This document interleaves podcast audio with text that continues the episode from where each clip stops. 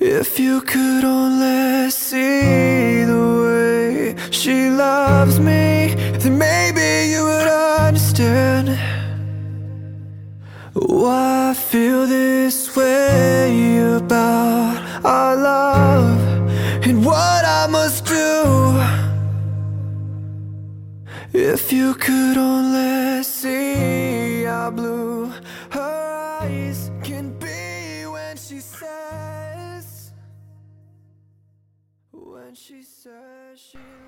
سلام من محمد هستم و این پادکست Mad هستش.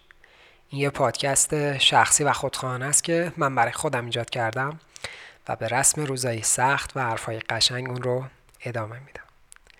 اگه اولین باره که این پادکست رو گوش میدین شبیه به اینه که یه دوست صمیمی پرحرف دارین که می‌خواد راجع به چیزای جالب و جذابی که تو دنیا هست با باتون حرف بزنه. ولی چون که شما سرتون شلوغه اون رو ضبط می‌کنه که سر فرصت گوش بدین. خب این اپیزود راجع به احساسات نیوتونیه. داستان اونجا این شروع میشه که اساق نیوتون اولین باری که تو زندگیش چک خورد وقتی بود که سر مزرعه ایستاده بود. اموش داشت توضیح می‌داد که چرا ردیفای گندم مورب کاشته شده و اساق داشت به نور خورشید نگاه می‌کرد. به این فکر بود که نور خورشید از چه چیزایی تشکیل شده؟ خلاصه تو همین فضا بود که عموه یه چک ول کرد زیر گوشش. هوش از سر نیوتون پرید و چنان پخش زمین شد که قطعا همونجا بود که دنیا دور سرش چرخید. و جزء پنهانی وجودش همونجا من فکر می‌کنم کف خاکا موند. یعنی خاک شد دیگه. پدر اساق فکر می‌کنم که نه یعنی فکر نمی‌کنم. پیش از تولدش از دنیا رفته بود و مادرش هم که بعد از تولدش رهاش کرده بود رفته بود با یه پیرمرد ثروتمند از روستای کناری ازدواج کرده بود. خلاصه اساق مونده بود و امو اموزاده ها و زمین های کشاورزی. یعنی بین مادر بزرگش و اموهاش دائما جابجا می‌شد پاسکاری می‌شد این بر اون بر عموی اساق یه آدم منگ خنگ بی سواد بود. تنها مهارت مهارتی هم که داشت شمردن ردیفای زیر کشت مزرعه بود. بعدها مشخص شد که حالا اساق نابغه است چون تو هشت سالگی می‌تونست مقدار غذای مورد نیاز گوسفندا و خوکها رو برای فصل آینده حساب کنه. تو نه سالگی هم که می‌تونست محاسبات متفاوتی انجام بده. یعنی می‌تونست چندین هکتار زمین زیر کشت گندم و جو سیب زمینی رو به سرعت محاسباتش رو انجام بده که اینا چقدر خروجی میدن به امو و تو ده سالگی که یعنی قشنگ یه خورده این نابغه بودنش به چشم اومد قشنگ به این نتیجه رسیده بود که کشاورزی یه کار احمقانه است. نیوتون یه پسر رنگ پریده لاغر مردنی حواس پرت بود. روابط اجتماعی داغونی داشت. خوره علم بود و به ساندیال یا همون ساعت خورشید خیلی علاقه داشت. دستگاه مختصات دکارتی و نمی‌دونم اثبات کروی بودن ماه و اینا که دیگه دیگه عشقای زندگیش بودن. وقتی بقیه بچه ها بازی می‌کردن نیوتون محو جریان آب داخل جوب می‌شد که چطوری چشم ما می‌تونه نور رو ببینه و اینکه مثل بقیه آدم های دیگه ای که داریم روی این کره خاکی زندگی می‌کنیم یک کلکسیون بدبختی بود برای خودش. یعنی با هر بدبختی داشت یاد می‌گرفت که چجوری با مغز احساسیش کنار بیاد که فکر می‌کرد که دلیل تمام مشکلات احساسی مشکلات روحی که داره خودشه. و اینکه چرا والدینش ترکش کردن چرا فوت کردن آدم های نزدیک بهش چرا اقوام نزدیکش مثل ببخشین امواش اینقدر بد باش برخورد می‌کنن. خلاصه داشت با تمام اون مغز منطقی خفنش کنار این مغز احساسی می جنگید یعنی دغدغه مغز احساسی داشت. و اینکه در کنار این ناراحتی و بدبختی ها یه آدم منطقی متفکرم بود. یعنی مغز منطقی و متفکرش در حال طراحی گرافای پیچیده و چارت بندی خصوف ماه و خلاصه یه جایی نوشته بود که خود اساق نیوتون تو اون نوشتاش نوشته بود من یه پسر بچه کوچیک رنگ پریده ضعیفم که به هیچ کجا تعلق ندارم. نه خونه نه حتی اعماق جهنم. به چه دردی می‌خورم؟ چه کاری از من ساخته است. هیچ کاری جز ناله و زاری به ذهنم نمی‌رسه. می‌خوام بهتون بگم که حتی اگر که اساق نیوتون هم باشین و کلی دنیا رو تغییر داده باشین ولی شاید همچنان درگیر مغز احساسیتون باشین. خب بیایم تصور کنیم که نیوتون نیوتون ما توی یه جهان موازی دیگه به جای پرداختن به مسائل دنیای بیرونی به جای اینکه اینقدر درگیر فیزیک و ریاضیات و نمی‌دونم ستاره شناسی و اینا باشه یعنی مسائل دنیای بیرونی اینقدر براش مهم باشن و سرگرمش کرده باشن به جاش درگیر مسائل درونی خودش می‌شد یعنی دنیای ذهن و قلب انسان ها یا دنیای درونی خودش. خب می‌خوام ببینم که آیا اون سه تا قانون اصلی نیوتون برای دنیای درونی هم. جواب میدن یا نه؟ یا اصلا چه شکلی هم درسته؟ خب احتمالا بدونین دیگه قانون این قوانین نیوتون رو. اگه نمی‌دونین سرچ کنین. و اینکه بیایم با هم دیگه مرور کنیم سه تا قانون احساسی نیوتون رو. قانون اول. هر عملی یه عکس عمل احساسی معادل و مخالف خود دارد. خب تصور کنین که من به صورت شما مشت می‌زنم. بی دلیل بی منطق فقط به به خشونت محض. خب شما چی کار می‌کنید به احتمال قوی یه واکنش غریزی دارین. یعنی می‌خواین انتقام بگیرین.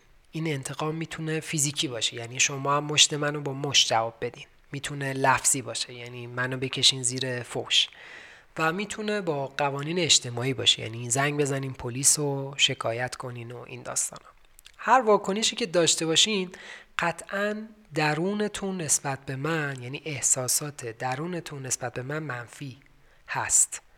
و اینکه حق دارین. من آدم بیشوری هم اگه بیشور نبودم بیدلیل مشت نمی‌زنم تو صورت شما و شما سزاوار این مشته نبودین در عمل.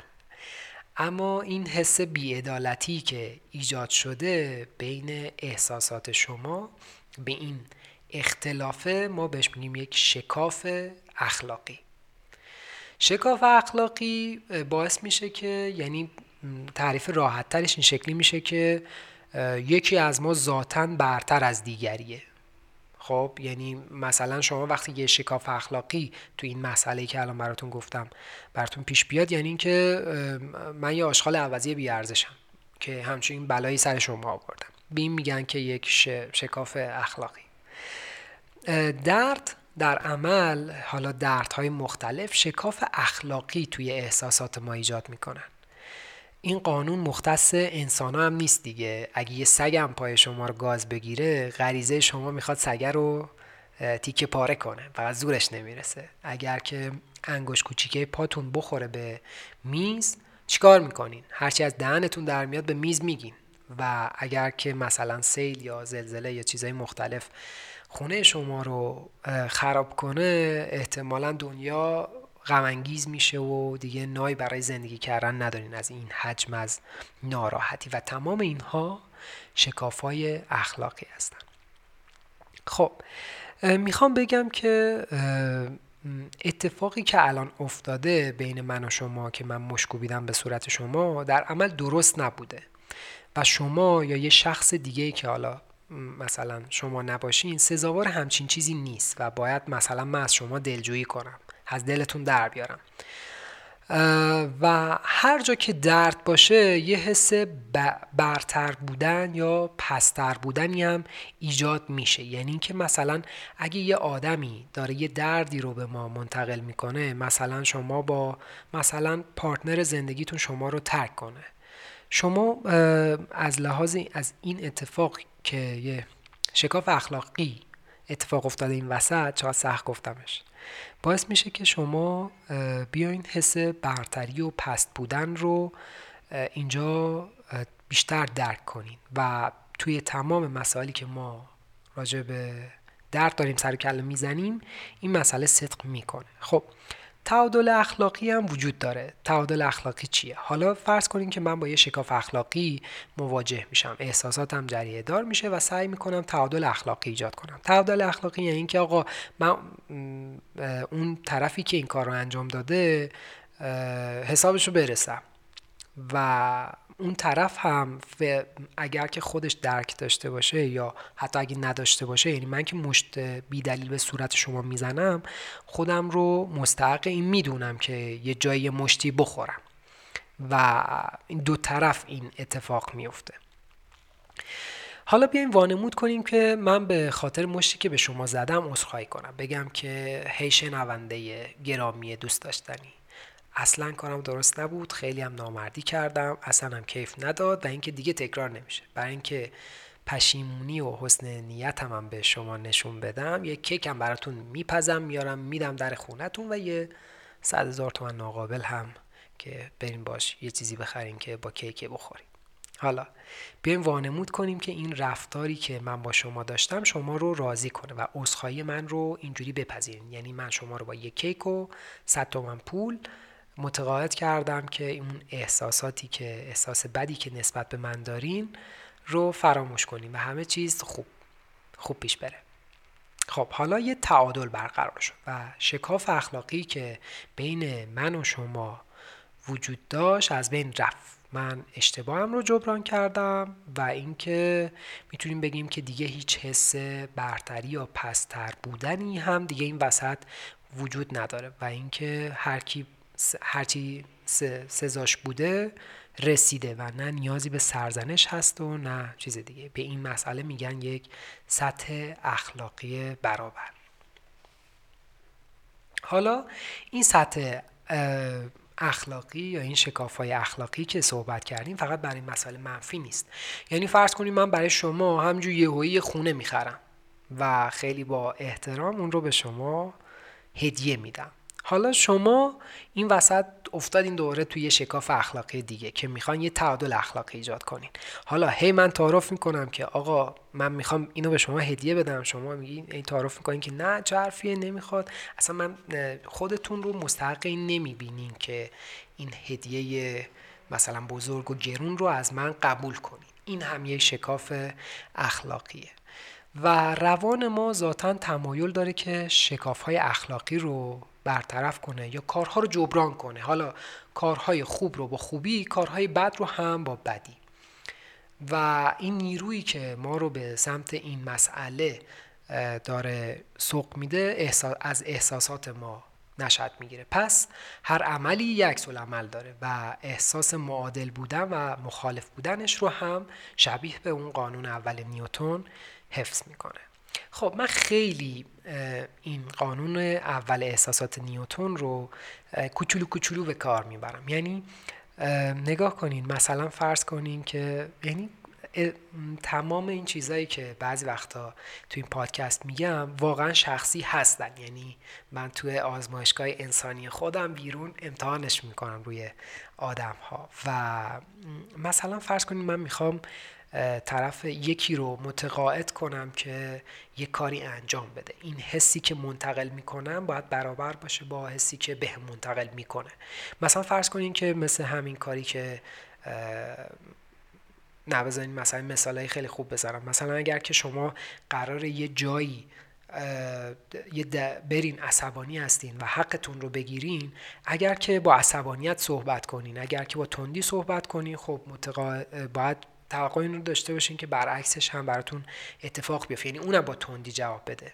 ولی اگر که یه چند ثانیه مکس کنیم و به این فکر کنین که دقیقا این احساسی که باید منتقل کنین چیه و اون چی باید به شما برگردونه. بدون اینکه یک شکاف اخلاقی ایجاد بشه. یعنی من از یه فردی پول می‌خوام عصبانیم میرم باش صحبت می‌کنم.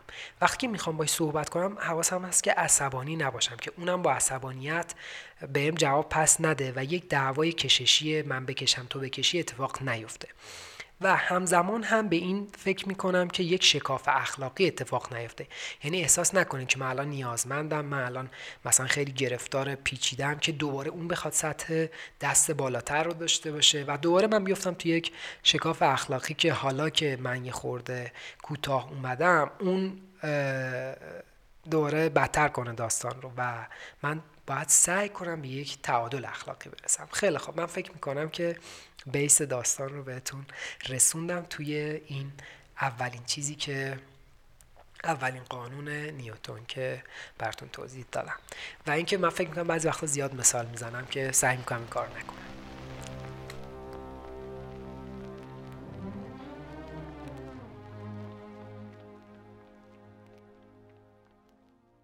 قانون دوم نیوتون یه خورده شاید عنوانش یعنی تیترش خورده سخت باشه. مثل قانون اول این شکلی نیست که قشنگ تو ذهنتون بمونه. ولی اگه یه خورده به پرحرفیان گوش بدین فکر می‌کنم که بشینه به استخون. قانون دوم احساسات نیوتون میگه که ارزش نفس ما برابر با مجموع احساسات احساساتمون در طول زمان. خب می‌خوام مثال بزنم که قشنگ بفهمیم چی یعنی چی. فرض کنیم که من مجددا به صورت شما مش زدم. ولی این بار توی جایگاه جادویی هستم که شما نمی‌تونین با مشت جواب بدین مشت منو. نمی‌تونین حتی راجبش با بقیه حرف بزنین. نمی‌تونین حتی فوشم بدین.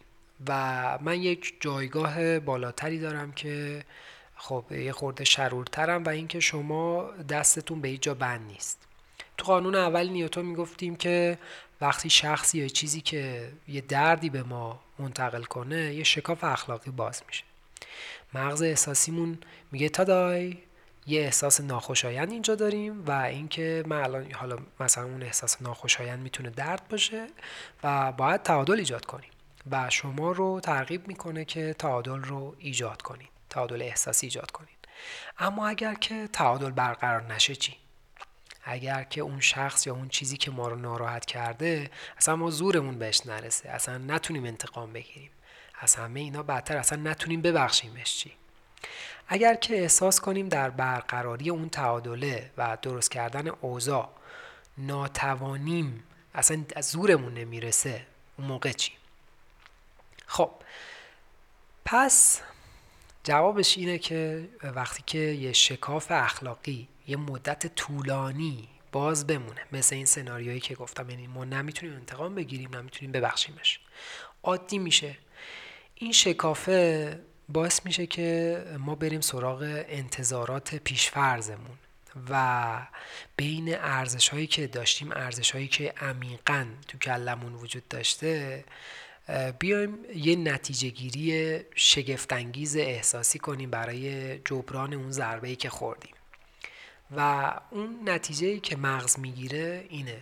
من سزاوار این کتک خوردم بودم. خب این کاریه که مغز ما انجام میده متاسفانه. پس وقتی که یه همچین حالتی اتفاق میفته یعنی یک ذات برتری میاد یه بلایی رو سر ما میده از یه جایی به بعد چون مغز احساسی ما جوابی براش پیدا نمی‌کنه به این نتیجه می‌رسه که من اصلا مستحق این جریانه هستم.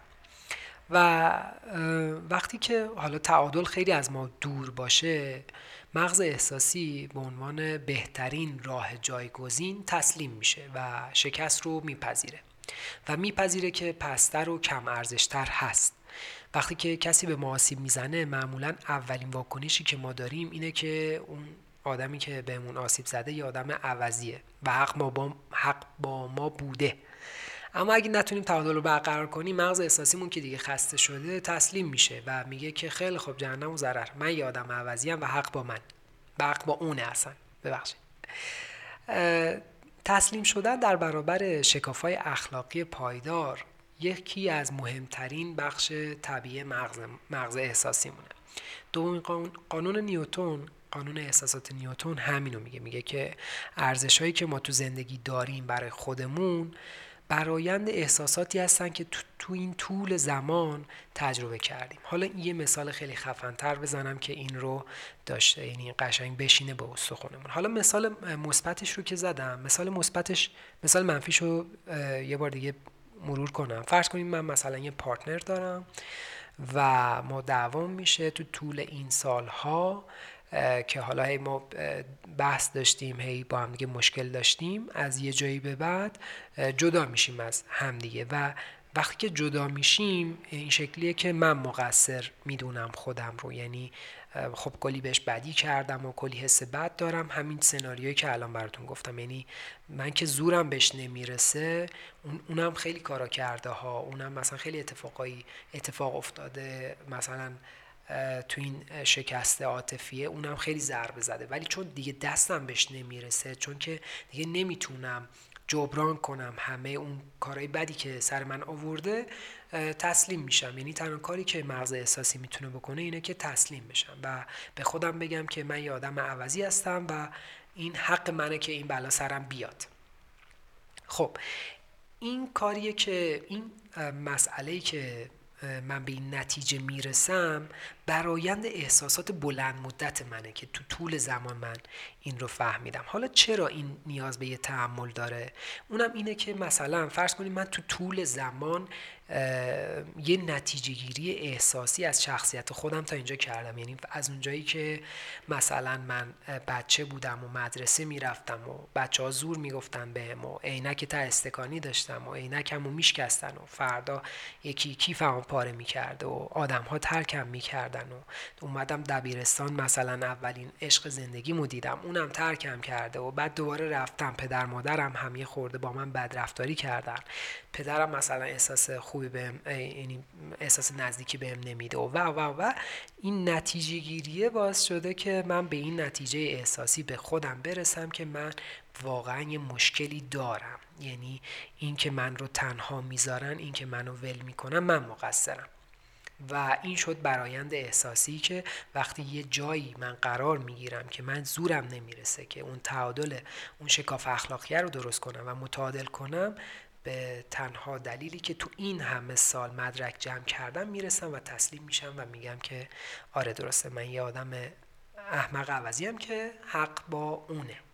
در صورتی که این شکلی نیست. خب اینا رو صرف این میگم که یعنی شما سناریوهای مختلف رو تو ذهنتون باشه که وقتی که با یه احساساتی با یه چیزی دارین سر کله می‌زنین بدونین که چه اتفاقی افتاده. حالا این شکاف اخلاقی منفی که الان براتون توضیح دادم بلند بالا می‌تونه شکاف اخلاقی مثبتی هم باشه تو این قانون دوم نیوتون مثلا فرض کنین که آقا من حالا یه آدم متوسطم از لحاظ درس و اینا.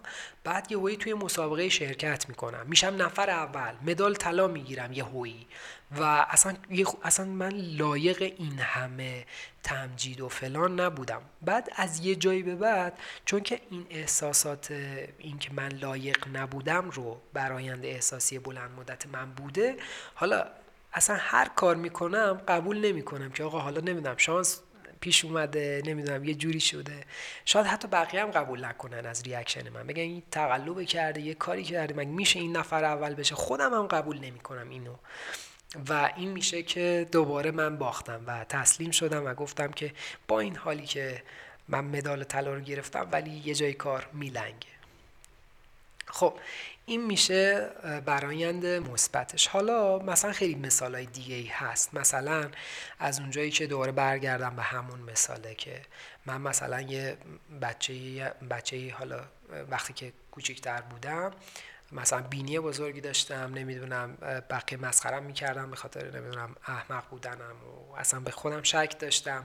بعد که بزرگ حالا یه خورده سنم زیادتر شد رفتم تو جوونی نوجوانی. اگه حتی یه آدم جذابی شدم باز هم احساس می‌کنم که نه من همون پسر بچم با اون بینی بزرگ و جوشایی روی صورت و فلان که هیچکی دوستش نداشت و اصلا خوشگل نبود و اینا. و دائم دارم اون نتیجه گیری برای بلند مدته رو انجام میدم. حالا برای خانم ها یا برای حتی مثلا هر جنسیتی فرق نمی‌کنه. شاید مثلا یه همچین حالتهایی بیفته که یک برایند احساسی بلند مدتی از خودش داشته باشه. و توی مسائل مذهبی هم داریم دیگه. حالا خیلی توی مسائل مذهبی نمی‌خوام وارد شم ولی اگر که خب مذهبی باشین این شکلیه که راجع به مثلا مسائل روابط جنسی و اینها هر چقدر هم که ازدواج کنین و برین جلو باز یک برداشت بد ذهنی داشته باشین که این کار اشتباهه. طبیعی لذت بخش ازدواج هم کردین ولی باز اون براینده احساسیتون یه چیز جالب نباشه نسبت به اون. و این میشه قانون دوم احساسات نیوتونی. حالا یه کوچولو تو پرانتز اگه بخوایم صادق باشیم با خودمون ما همیشه یعنی یه مشکلی که داریم اینه که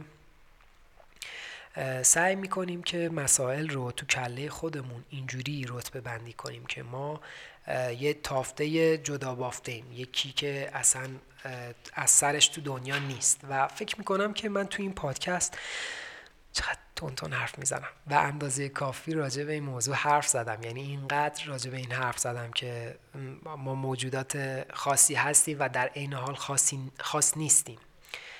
خواهش می‌کنم معمولی باشین استثنایی نباشین. و اینکه دائما فکر می‌کنیم که ما استثنایی هستیم و رنج ما رنج خاص ماست. مشکلات ما یه چیزای عجیب غریبی هم که فقط دنیا سر ما آورده. یه خورده باعث میشه که ما بیشتر رنج بکشیم یعنی درد بیشتری رو تحمل کنیم. مغز احساسی ما واقعا این شکلی کار می‌کنه. مشکلات و دردها رو میاد برای ما تو دنیای درونیمون خاص می‌کنه.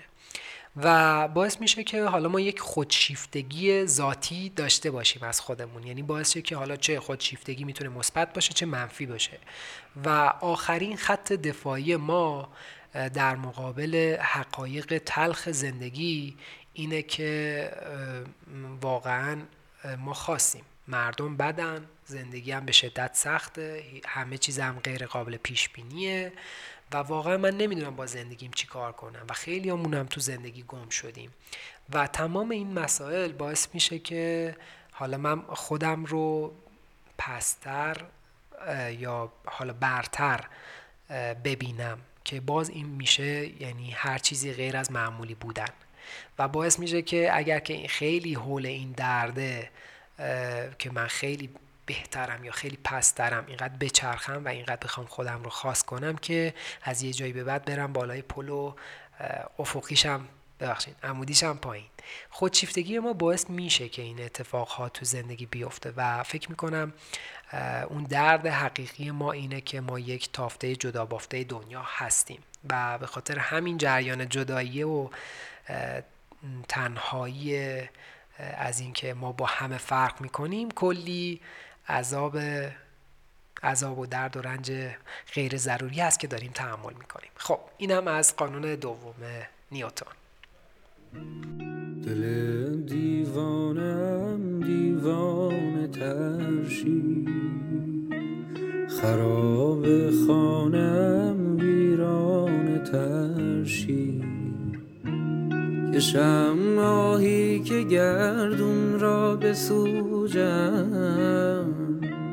که آه سوت دیلان کارگرشی خب قانون سوم احساسات نیوتون هویت شما ثابت میمونه تا وقتی که یه تجربه جدیدی علیه اون هویت اقدامی بکنه. مثال خیلی قشنگی که باعث میشه این قانون تو ذهنتون بمونه یه داستان غمانگیز معروفه. پسری به دختری خیانت می‌کنه. دل دختر میشکنه دختر معیوس میشه پسر دختر رو ترک می‌کنه. دختر چندین سال رنج می‌کشه و نسبت به خودش احساس بدی داره و برای اینکه مغز احساسیش بتونه امید رو حفظ کنه مغز متفکرش یا مغز منطقیش بین این دوتا حالت باید یکی رو انتخاب کنه. دختره می‌تونه انتخاب کنه یا باور کنه که همه پسرها بد هستن یا اینکه خودش بده. خب این انتخاب بدیه که مجبور بین این دوتا انتخاب کنه. دختر تصمیم می‌گیره حالت اول رو انتخاب کنه یعنی همه پسرها بدن. و با این انتخابه می‌تونه این انتخابه رو باور کنه و یه خورده که بره جلو خودش رو ببخشه. حواستون باشه که تو این سناریوها این انتخاب آگاهانه نیست. یعنی خود به خود اتفاق میفته. ما اصلا هیچ نقشی توش نداریم. مغز عاطفیمون این کار می‌کنه با ما. چند سال بریم جلوتر. دختره با یه پسری آشنا میشه. پسر بد نیست. در حقیقت پسر نه تنها بد نیست خیلی هم خوب و مهربونه. و به دختر اهمیت میده. اما یعنی با تمام وجود هم به دختره اهمیت میده. اما دختره توی یک مخمسه گیر کرده. اونم اینکه چطور همچین پسری وجود خارجی داره. و اصلا چطور ممکنه همچین داستانی. و اون یه, یه تجربه قوی داشته که همه پسرها بدن. پس چون که زخم خورده یعنی خود این پیکر احساسی زخم خوردهش نشونه اینه که ببین همه پسرها بدن و عمیقا به این مسئله باور داره. متاسفانه نمی‌تونه قبول کنه که این پسر واقعا یه پسر خوبه و مغز احساسی دختره اون رو قانع می‌کنه که نه این پسرم مثل بقیه پسرها بده و کوچیکترین عیبی که از این پسر ببینه داستان درست می‌کنه باش. حرکات نابجا می‌کنه. نمی‌دونم یه کاری می‌کنه که از کاه کوه می‌سازه و می‌خواد بگه که یعنی هر جوری هست مغز احساسیش می‌خواد بهش بگه که فرار کن خودتو نجات بده. تا اینکه اون رابطه تموم شه. حالا فرض کنین که فرار می‌کنه یعنی هر جور هست تو این رابطه به پسره ضربه می‌زنه و اصلا نمی‌تونه این رو قبول کنه. دل پسر میشکنه پسر داستان پسر بعدی داستان. پسر معیوس میشه. چند سال طول می‌کشه که با این احساس شرم خودش که واقعا من یه آدم مهربون خوبم و اصلا من سزاوار این جریان نبودم. چرا این اتفاق سر من افتاد؟ درگیر این مسئله بشه. و مغز متفکرش اون رو بین دو تا انتخاب بذاره. یا همه دخترها بدن یا خودش بد بوده. خب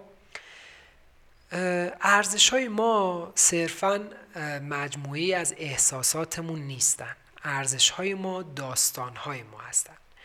قانون سوم نیوتون رو یه بار دیگه بگم. هویت ما ثابت هست تا زمانی که یه تجربه اون هویت رو دستکاری کنه. یعنی تغییرش بده. وقتی مغز احساسی ما حسی رو تجربه می‌کنه مغز متفکرمون میاد توضیحی به جای اینکه یه توضیحی بهش بده به مغز احساسی بده یه داستان خلق می‌کنه. چون که زبون مغز احساسی خیلی با داستان ها و این چیزها راحتتر قابل درک اینجور چیزا براش. چقدر سخت گفتمش دوباره. خلاصه مثلا مثال خوبش اینه که اگر که شغلتون رو از دست میدین یا یه اتفاق بدی براتون میفته به جای اینکه مغز منطقی بیاد بگه که خیلی خوب شغلتو از دست دادی دهنت سرویس شده میاد یه داستان خیالی برای مغز احساسی درست می‌کنه. بهش میگه که تو این همه سال به اون شرکت وفادار بودی رئیست یه آدم عوضی بود. تو خیلی سخت کار می‌کردی ولی آخرش بدون مزد تو رو انداختم بیرون. تو تمام زندگی تو وقف اون شرکت کردی و الان دهنت سرویس و بدون مزد اومدی بیرون. در عمل مغز منطقی یا مغز متفکر می‌تونست خیلی ساده بگه که خیلی خب تو به حقت نرسیدی و تمام شد رفت. ولی با یه داستان اون رو به ما میگه. و ما کلی از این داستان ها دیگه تو تاریخ داریم. یعنی تو همه جا این داستان ها رو داریم. این داستان ها خیلی وابسته به اون هویت ما هستن.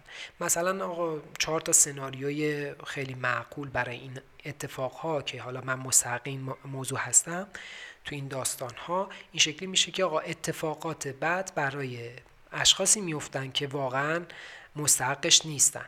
اتفاق خوب برای آدمی میفته که مستحقش نیست. اتفاق خوب برای آدم میفته که مستحقش هست. اتفاق بد برای آدمی میفته که مستحق اون هست. یعنی فکر می‌کنم متوجه شدین این حالت جدولی و زبدری طور اینها رو. یعنی هر سناریوی ما داریم چه اتفاق بده چه اتفاق خوب اون طرفش این هست که آیا اون شخص مستحق هست یا مستحق نیست. این وابسته به اون هویت فرد. این داستان ها احساسات ما رو نسبت به خودشون نشون میدن و مشخص می‌کنن که حالا ما مستحق یک زندگی خوب هستیم یا نیستیم. من مستحق عشق هستم یا نیستم. من مستحق موفقیت هستم یا نیستم. من مستحق نمی‌دونم این خونه و زندگی هستم یا نیستم. حالا تمام این جریانایی که ما داریم تو این داستان ها حول محور اون هویت ما هم میچرخن. هویت ما تو طول زندگی رشد می‌کنه. یعنی عمیقتر بزرگتر و بزرگتر میشه. مثل یه گلوله برفی. اولش ما یه هویت خیلی کوچولو داریم. بعد که حالا اون هویت از بالای اون کوه قل می‌خوره میاد پایین بزرگتر و بزرگتر میشه. و برای ما معنیدارتر و ارزشمندتر و اینها میشه. وقتی که مثلا ما یه بچه بودیم خب تو اون هویت کوچولومون تو اون سن کممون وقتی که رابطه خیلی نزدیکی با مادرمون داشتیم و اون دائما به ما مهر و محبت می‌کرده اون تیکه ای از داستان باعث شده که یه هویت شکل بگیره برای ما و مثل بقیه چیزهایی که داریم مثل موهای زخیممون یا چشمای قهوه‌ایمون یا چیزهای دیگه یا انگشتای مثلا زشت پامون اون همیشه جزی از ما و برای ما هر چقدر که جلو جلوتر میریم تو زندگی این گلوله برفی بزرگتر میشه اون هویت برامون بزرگتر میشه و یه جایگاهی رو در انتها می‌گیره که مادر ما یه زن فوق العاده است و ما تمام زندگیمون رو مدیون مادرمون هستیم و خلاصه اگه یکی حرف بدی به مادرمون بزنه ما عصبانی میشیم و خلاصه فکشو میاریم پایین. به این میگن که شکل گرفتن یه هویت. حالا روانشناسا که فکر می‌کنم که با این چیزی که گفتم آشنا هستین. روانشناسا به این اثر میگن اثر گلوله برفی که یه تجربه خیلی کوچیک تو دوران کودکی چه خوب چه بد تو اثر بلند مدتش رو هویت ما تاثیر می‌ذاره و کلا تعریف ما رو از آینده و از اینکه اون اتفاق چه شکلی بوده کلا تغییر میده. وقتی که ما با همچین داستان داستانی در عمل هم واقعا داستانه. سر کله می‌زنیم که مغز ما از یک تجربه کوچولو یه چیز خیلی بزرگ می‌سازه و براش معنادار میشه و این گلوله برفی اینقدر بزرگ بزرگ میشه که می‌رسیم به یه سنی که می‌بینی اوه من درگیر یه مسئله خیلی پیچیده بزرگم که اصلا نمی‌تونم حلش کنم. که غالبا روانشناسا از این متد استفاده می‌کنن که برگردن عقب تا به کودکی شما برسن که ببینن چه, چه اتفاقی افتاده و چرا شما این کارو کردین چه چرا چه بلایی سر شما افتاده که از اون قبل حالا شاید به اصطلاح بگن آنپک کردن. جعبه رو باز کنن بگن خیلی خوب بریز بیرون اینقدر تا برسیم به اون کف جعبه که ببینم اون زیر چه اتفاقی افتاده بعد دوباره بچینیم و در جعبه رو ببندیم. خلاصه هی سعی می‌کنم آروم آرومتر حرف بزنم بعد دوباره سریعتر حرف می‌زنم.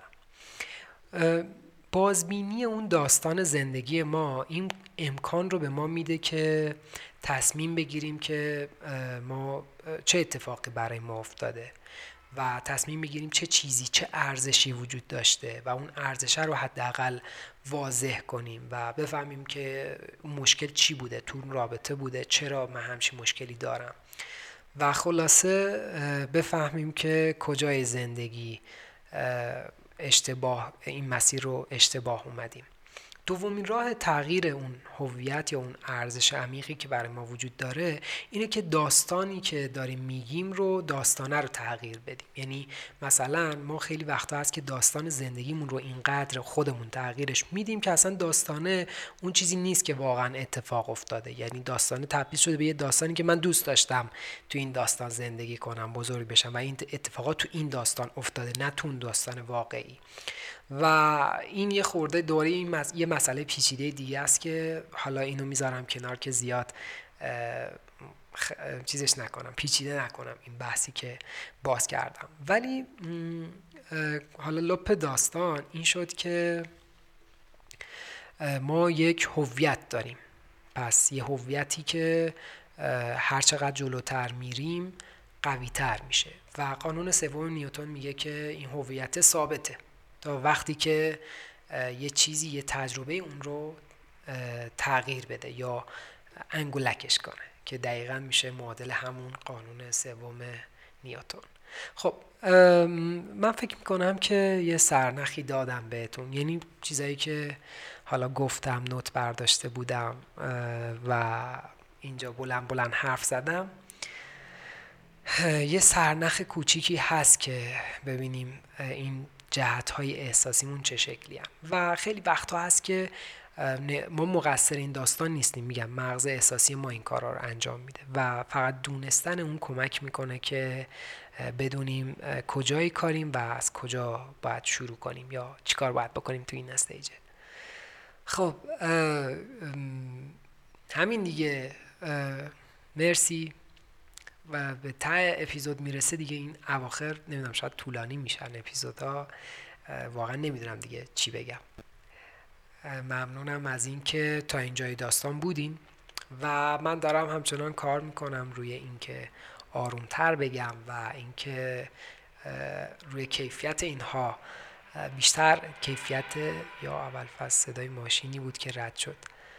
خب روی تمام این مسائل فکوس کنم ولی فکر می‌کنم که در هر صورت اگر که من رو اون دوست صمیمی خودتون ببینید و بدونید به این چیزا خورده نمی‌گیرین. یعنی من به دوست خودم که اگر که اینقدر صمیمی باشم باش و دوست داشته باشم پای حرفاش بشینم خورده نمی‌گیرم بهش که حالا یه خورده آرومتر حرف بزن یا مثلا این کار کن یا این کار کن. و لپ مطلب رو میچسبم که به قول خودم بشینه به استخون. مرسی مرسی از اینکه تا اینجای داستان بودین و خیلی چاکرم. زیر نخلا رخصیدیم تو جزیره اما دیگه فردا نیستی منو تنها.